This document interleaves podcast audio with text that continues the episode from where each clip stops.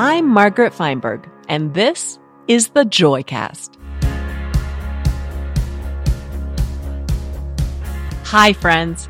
The wait is over. Welcome to the first episode of the first season of the Joycast, the hap hap happiest half hour of your week.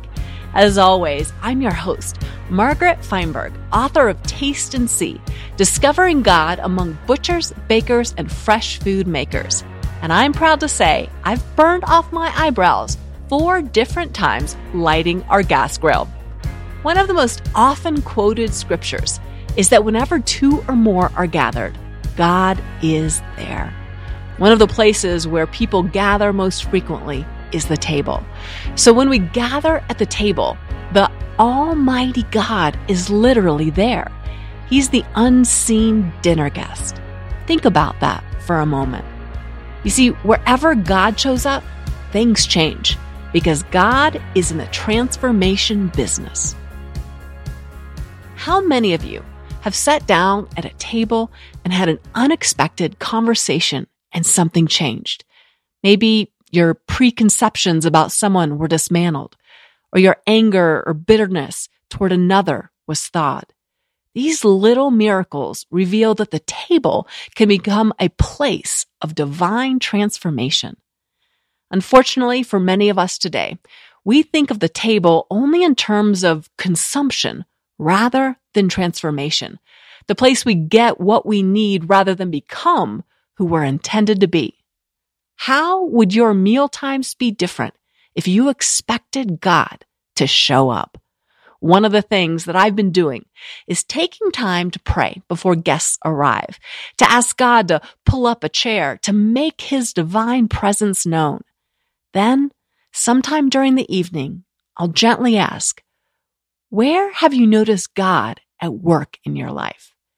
This simple practice can revolutionize a gathering. Now, when I sit to eat with neighbors or friends, I'm now expecting God to show up and show off. And nobody does this better than my friend Christine Caine, best-selling author of Unexpected. And for those of you who have read Taste and See, you know that in chapter two, I ended up on a wild fishing expedition in Israel. Do you know how that came about? I was at a party eating and I sensed the Holy Spirit nudge. Go to Christine Caine and ask if she knows a fisherman in the Galilee. Now, when I asked, she said, well, let me work on that. And soon after, I was on my way to Israel to meet a fisherman named Edo in the Galilee. And that one adventure transformed the way I saw fish in the Bible and transformed the entire book. So as you're going to see in this conversation, those kinds of God moments are just routine when it comes to Christine. This conversation is going to set your soul on fire. So pull up a chair and let's get this party started.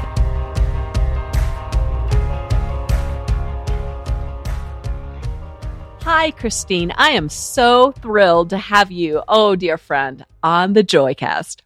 Margaret, I am psyched to be on this. I'm so happy.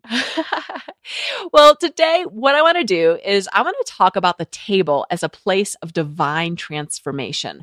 This idea that when we gather with others, uh, especially people of faith, God often shows up and surprises us.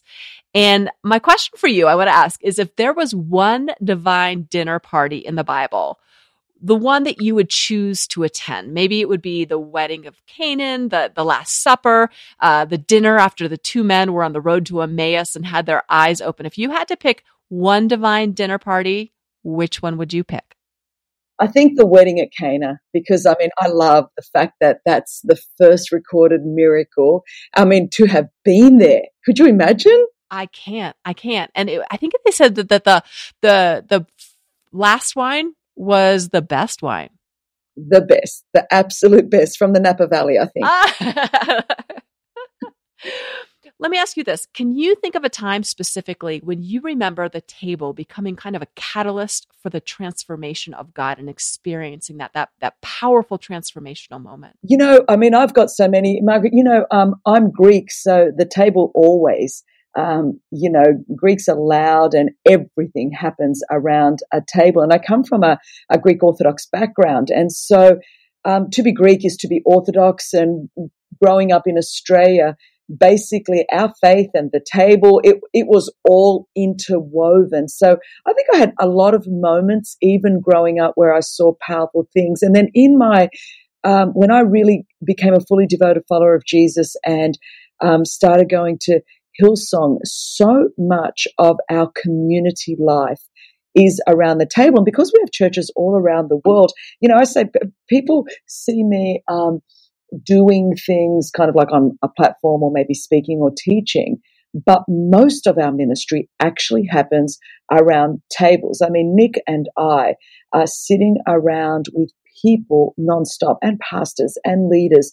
And I could not tell you how many moments of where God has shown up in powerful ways, where we've had the opportunity to really speak into people's lives, where people have spoken into our lives, where there have been tears, where there has been prayer, where there has been restoration. I think some of the most powerful things that have happened uh, for me personally around a table when it comes to other believers is um, powerful moments of healing and restoration. I think in um, relationships, of talking about past wounds that have been healed. There are things that can happen when you linger over a table that actually cannot happen, you know, in a one hour service.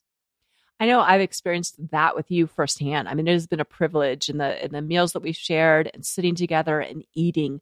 But you have this intentionality about the questions that you ask. In other words, I think a lot of times when we come to the table, we come maybe with surface questions or the common ones, but you get right in there. What are some of your go-to questions or approaches that you've found to kind of unlock people's heart and and to make space for transformation at the table? Well, you know, Margaret, I, I love people and um, I wish I had a shallow side. My husband probably wishes I had one too, a little bit more. But people often meet me and go, Christine, you're, you're like a little extra, that you're a lot. And I'm going, I wake up like this. I'm not even. um, I, I, don't have a kind of a, a, middle switch. It's on, off. Like, you know, that, that's it. So um, I, I have such a zest for life. And I think because, I think probably because there was so much brokenness in my past, um, you very quickly, you can identify uh, where places are broken or damaged, maybe in yourself and then in other people, because I've had to walk through so much healing. Um, and so when I sit down with someone, you know, I, I mean, great. I'd love to know whether you maybe like what you like to watch on Netflix this week. But you, as you know, as we've sat together, I'm, I'm really not going to go there after about 10 I'm like, great. Now, boom. And I think part of that is the Holy Spirit working in me too. I, I don't know. I just kind of, it's different for every person, but I want to really connect with what's going on inside. What is God doing in you? What's the Holy Spirit doing in you? What is He saying to you? Um, and then on top of all of that, I, I think because I've had so much brokenness in my past, I, people feel safe in lots of ways. It's just you could tell that um, hopefully i hope i'm a, a, safe place that you know I, I, really want to know what's what's going on what are you feeling?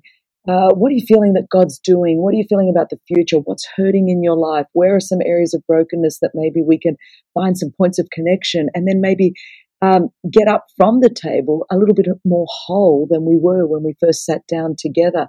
And i think a lot of that just comes that i honestly deeply love people and I deeply uh, believe that sitting around a table together, eating and drinking together, walls come down, and you can connect at a level that our super, uh, our super connected but highly superficial world can't connect at. So there's, you know, we're highly connected on social media and everyone likes everything and everyone can do a quick comment on something.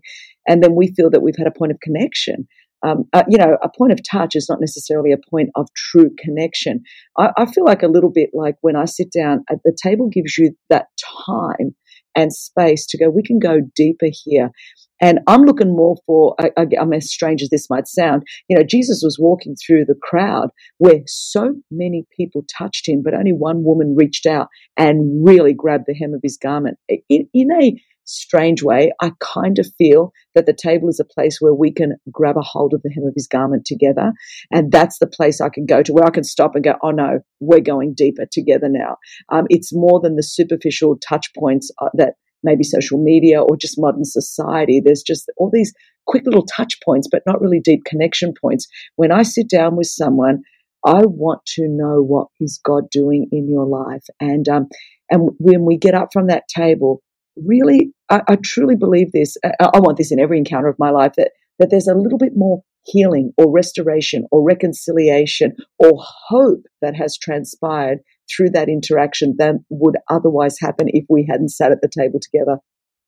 And that is the life of Christ. I mean, when we look at the Gospels, Jesus was either coming to a meal from a meal or about to be hosted at a meal. I mean, he's literally like, he's this like foodie man wherever he went. And, and I think it is in part because this idea, exactly what you're saying of being around the table, but, but not just being there, being intentional. I know you, I've sat with you and you've asked me that question. What is God doing in your life?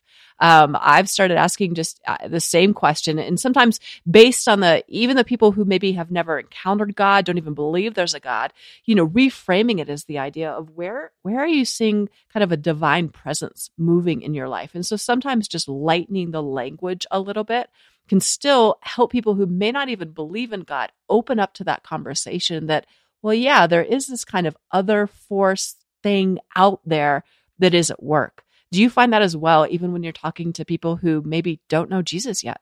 Oh, non-stop. And I mean, you know, I intentionally, like I would say, like my, my primary calling is an evangelist. So I'm always looking for opportunities to be sitting at a table with people that don't follow Jesus.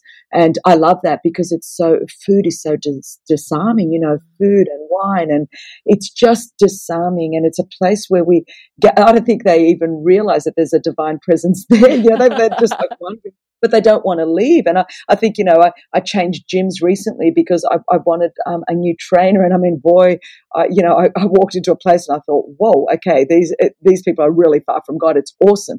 But I'm telling you, every time I come back into town, I mean, people from that gym are texting me, when can we get together? When can we go out to dinner? Can we come to your place for dinner? Because um, it is so powerful.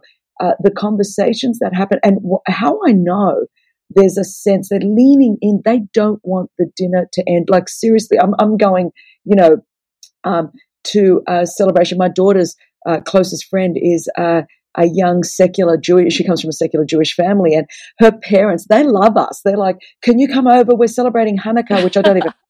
practicing Jewish people, but anyway, like they're like, you know, can you come over? They want us at that table because um, we really connect and they're business people and we talk about their life and kids and what's going on. And what I find is they keep leaning in and there's something that happens at a table that doesn't happen anywhere else. And so my first port of call for anyone that I'm trying to even establish a relationship with is come over for dinner or let's go out for dinner. Let's sit around a table because that space, it's, it, it levels the playing field. I think it just brings us all around. And I love what you said because I'm thinking in the scripture that, I mean, uh, the disciples were obsessed with food. Jesus was obsessed with, you know, even when the Bible says, you know, when the story of the fish and loaves, you know, they'd been teaching and they didn't even have time to eat. So Jesus says, let's go to the other side so we can have something to eat. And they were always obsessed with food. Um, the woman at the well, he's sitting at the well and the disciples have gone into the village to get food. So uh, yes, food is very important um, to Jesus. And I think he means it to be important for us. Now, coming from a Greek uh, household, everything centered around the table, everything centered around food. So I think we've carried, I mean, you know, I live a full on life, but, um, but it really, I would say my life is more focused around the table than it is the public platform, although the platform is where people see me, but where most of my effective work is done is around that table. And so I love the opportunity to, um, to be with non-believers because I think it's so disarm. I think the table is so disarming and unifying. As you talk, I mean, first of all, my soul is just overflowing and just full. Uh, but a couple things that you've pointed out that I think is so key for myself and as well as listeners is that idea that that often even in your your past, your brokenness actually can make you a safer place for others. And, and I think there's a lot of listeners out there who, who don't see their brokenness, don't see their woundedness, don't see their past pain as, as actually is creating a haven that other people can be loved in and nurtured out of. Can you talk to us about that? Yeah, very definitely. And I think, you know, um, people may admire um, our strengths, but they'll only ever connect with our weaknesses and our brokenness. And so, if you're looking for connection point, you know, even when um, when Jesus was dividing the fish and the loaves, you know, he kept breaking. While he kept breaking, people kept eating. And um, it's out of the most broken places of my life and the most broken times that people most strongly connect. They may admire, you know, the work I do with A21 or Propel, but the connection comes when I start talking about, you know, being abandoned at a hospital, being adopted, uh, being unnamed, unwanted, being sexually abused for 12 years. It's those connection points or, or different failures, you know, of um, times in my life where um, I made mistakes or I failed uh, around those places because everyone is broken. And so everyone is looking um, for someone to go, hey, me too. And you know what? In that broken place, Jesus met me. My entry point to talking about Jesus, uh, 99% of the time is through the broken pieces of my past, um, more than the strengths of some of the things that I've gotten more accolades for in my present. And so I always uh, keep saying, you know, when Jesus told the disciples, go and pick up 12 basketfuls of broken pieces. And I wonder if we, we wonder why, because you've got to collect the broken pieces of your past and know the same God that got me through this is the same God that's going to be able to get anyone through anything. And um, if I just look at my strengths and what I'm doing today in the present, then I'm going to begin to think that I'm okay. And I've actually got the ability to navigate my own life. And that is so far from the truth. But when I look, when I hold onto my basket full of broken pieces, and I've got plenty of them, Margaret, over the last 52 years of my life, um, those broken pieces are actually what hold me closer to Jesus because I know somehow he has fed multitudes around the planet from the broken pieces of my life. And if he can do it, you know, for me, he can do it for anyone. And if he's done that for me and been able to somehow paint a tapestry of grace through the broken pieces of my past, then whatever difficulty I'm going through in my present, he's going to be able to do the same. It's the broken places that enable me to keep trusting Jesus in my present and for my future. It's not my strengths or successes, not at all there's a sense of coming to the table where you come with that brokenness, which is also a, an expression of openness. Um, but I think it's even more than openness that that that it's part of the equation of of seeing God's power unleashed to see lives transformed. But there's also something, and it's in your voice, it's in your countenance, it's just it just you're a little firecracker. You just burn with this, and that is expectation. Talk to us about expectation and our expectation in God, in the power of the Holy Spirit, and how that is a precursor to transformation. Well, I think I love that. Uh, and I love because, um, you know, uh, Jesus often said it's, it's according to your earnest expectation. Uh, you know, whether it's um, Bartimaeus wanting his sight, or, you know, the lame man wanting to walk, or the deaf man wanting to hear um, Jesus, you know, what do you want me to do for you? Uh, to the man at the pool of Bethesda, you know, um, do you want to be healed? I mean, do you have an expectation that I can do something for you? And I often think of the man by the pool of Bethesda, you know, he, when Jesus says, do you want to be healed? He at first didn't have any expectation for healing. So there was no transformation in his life because he gave his excuse, you know, I've got no one to put me in the pool. Everyone else gets in first.